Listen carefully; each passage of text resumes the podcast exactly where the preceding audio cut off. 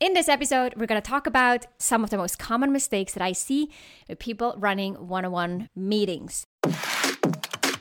Here's the question How do you successfully transition into your first official leadership role, build the confidence and competence to lead your team effectively, and establish yourself as a respected and trusted leader across the organization? That's the question, and this show provides the answers.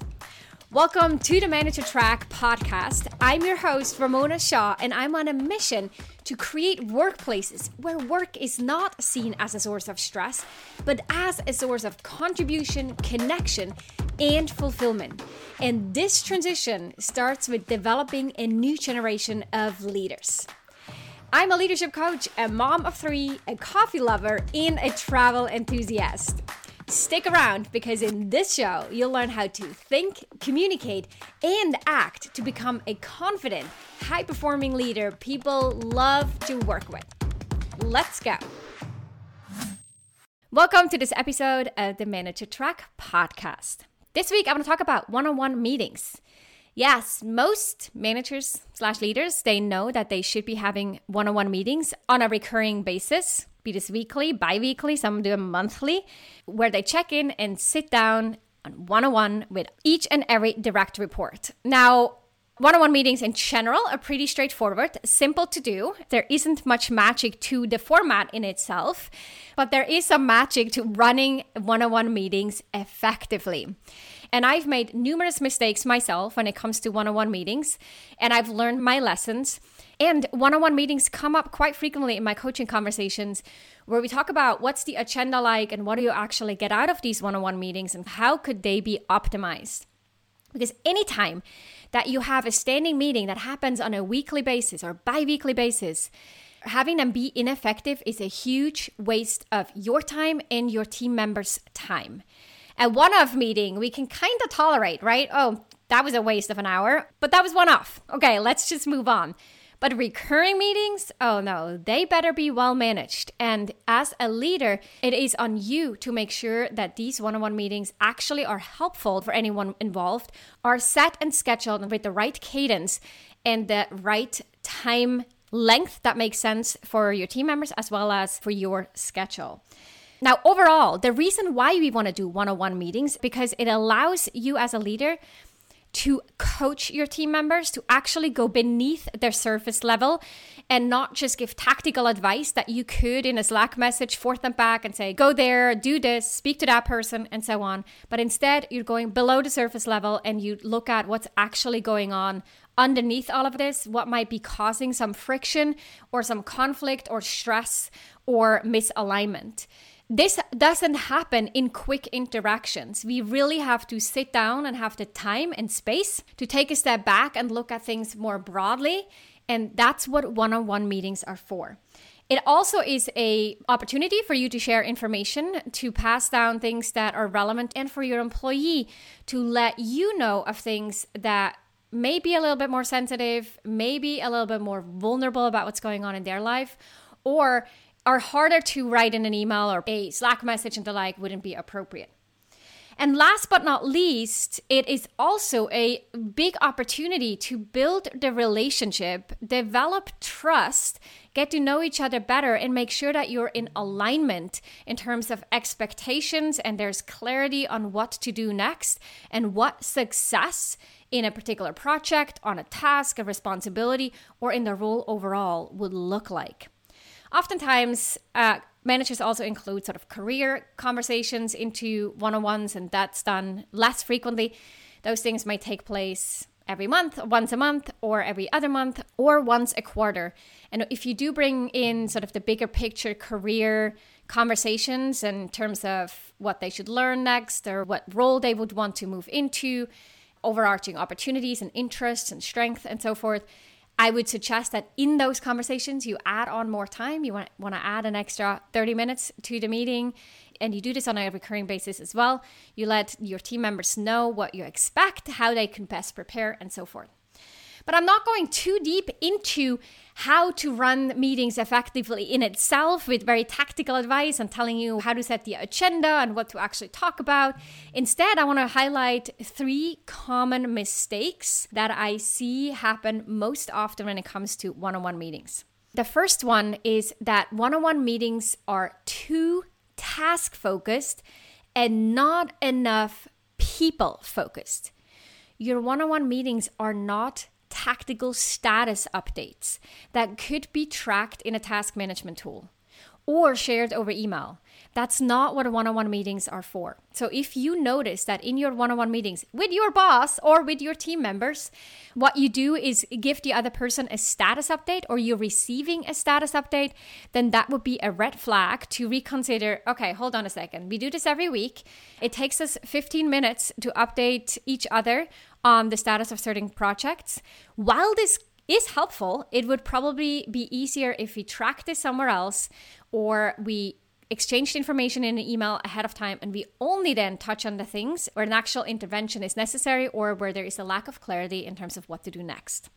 There are a number of ways to handle this and then turn that one on one around and make it less task focused and instead more people focused, meaning you want to better understand what's going on for your direct report. You want to better understand what they're struggling with, how they're doing overall, not just in their professional lives. What's their mental state? What's their emotional state? What are they looking for where they might be stuck? What interests do they have that they'd like to pursue? How you can possibly help them, in which ways that they're asking for your help and just have a conversation and just be curious to figure out what motivates them, what interests they have, the strength and the skills and resources, talents, and all that that they want to and could be bringing to the job. That's when these meetings become really, really helpful. They don't feel as productive potentially because you're not moving down a task list and you're not discussing the tactical things. But from a bigger perspective, having these relationship building moments and understanding someone else and their motives better will make you a better leader, will make it easier down the road to work together and to keep employees engaged and increase retention rates. So that's mistake number one is being too task focused. Mistake number two is that it's driven by you as the manager versus your employee owning the meeting. Yes, it's your responsibility to make sure that these meetings are run effectively, but preparing and running the meeting, that should be owned by your employee. It is their meeting, not your meeting. That also means they need to do a lot more talking than you should be doing. Let's do a quick self evaluation here. Think about in percentage how much of your one on one meetings you're talking versus how much they're talking in the leadership development community, there's a bit of a consensus that a manager should probably be talking about 30% of the time, and the employee should be talking about 70% of the time. So let's assume that were to be the benchmark or best practice. Honestly, identify where you would land on that and what you might need to do in order to potentially talk less or talk more if you fall under that. And because it's most common that managers will be the driver and will talk more and give advice and answers and suggestions, and the employees are there to ask questions. If that's the case for you, then the recommendation would be to start coaching more and stop fixing and giving advice so much. We call this the advice trap. So get out of the advice trap, coach more. It will create so much more alignment and will help your direct reports actually grow and learn way beyond what's possible if you're continuously and consistently the problem solver and advice giver. But now you can't just drop that on your direct report without communicating. It has to be really clear to your team members that they need to prepare, give them some guidance on how to prepare. We learn all that inside the Leadership Accelerator program. Let them know what is expected and that this is their meeting.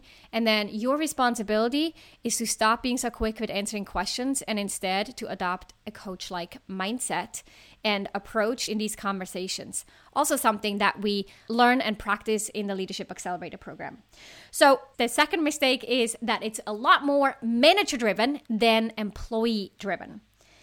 The third mistake that I see often is on that scale of low accountability to high accountability. High accountability is obviously what we're going for. Yet, so many times, these one on one meetings are status updates or conversations discussing our next steps, but then there's no accountability involved.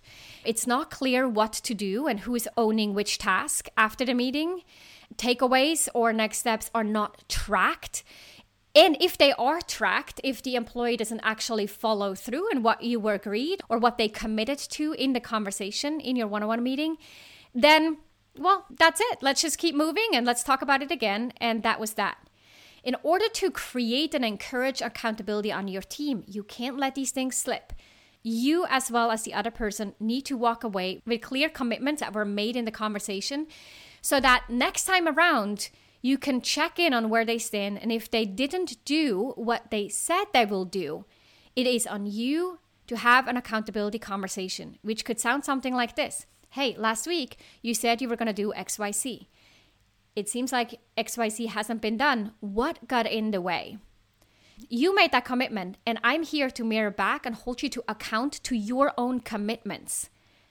I'm not here to reprimand or punish. I'm highlighting you made a commitment and you didn't follow through. What happened? We want to make commitments only if we're pretty certain that we're going to follow through. And if we can't, we have to communicate that at the moment we realize we can't follow through on that commitment, which is ideally before that commitment was due or someone else is expecting a response, right? So that is on you in order to make sure that your one on one meetings really encourage and build in a sense of accountability. So, again, be really honest, evaluate yourself on that scale from low accountability, that might be a one. At a 10, you would have very high accountability. Where would you fall and what can you do? There's small shifts, a couple of sentences or new agenda items that you want to add to your one on one meetings or topics you want to raise or address that would help you build in and develop a greater sense of accountability on your team. So let me quickly recap. The three common mistakes are that they're either too task focused, they're manager driven, and there's low accountability. Instead, what we're shooting for is that they're people focused, employee driven, and have a high degree of accountability built in. I will also link to my new manager toolkit with some additional guidance on one on one meetings as a resource. So go check that out as well. And if you're curious about the Leadership Accelerator and how that could help you set yourself up for success in your first leadership role, then visit ramonashaw.com forward slash leadership dash accelerator. And of course, that link will be in the show notes too. Thanks so much. And I'll talk to you next week in another episode, the Manager Track podcast. Ciao, ciao. If you love this show, then you love even more my free training for new managers. If you haven't watched this training yet, then I'll strongly encourage you to sign up at ramonashaw.com forward slash masterclass. You'll discover the key shifts you'll need to make as a new manager and the number one most common mistake to avoid. Plus, you'll walk away with actionable tips that you can apply in your role right away. Go to ramonashaw.com forward slash masterclass to sign up.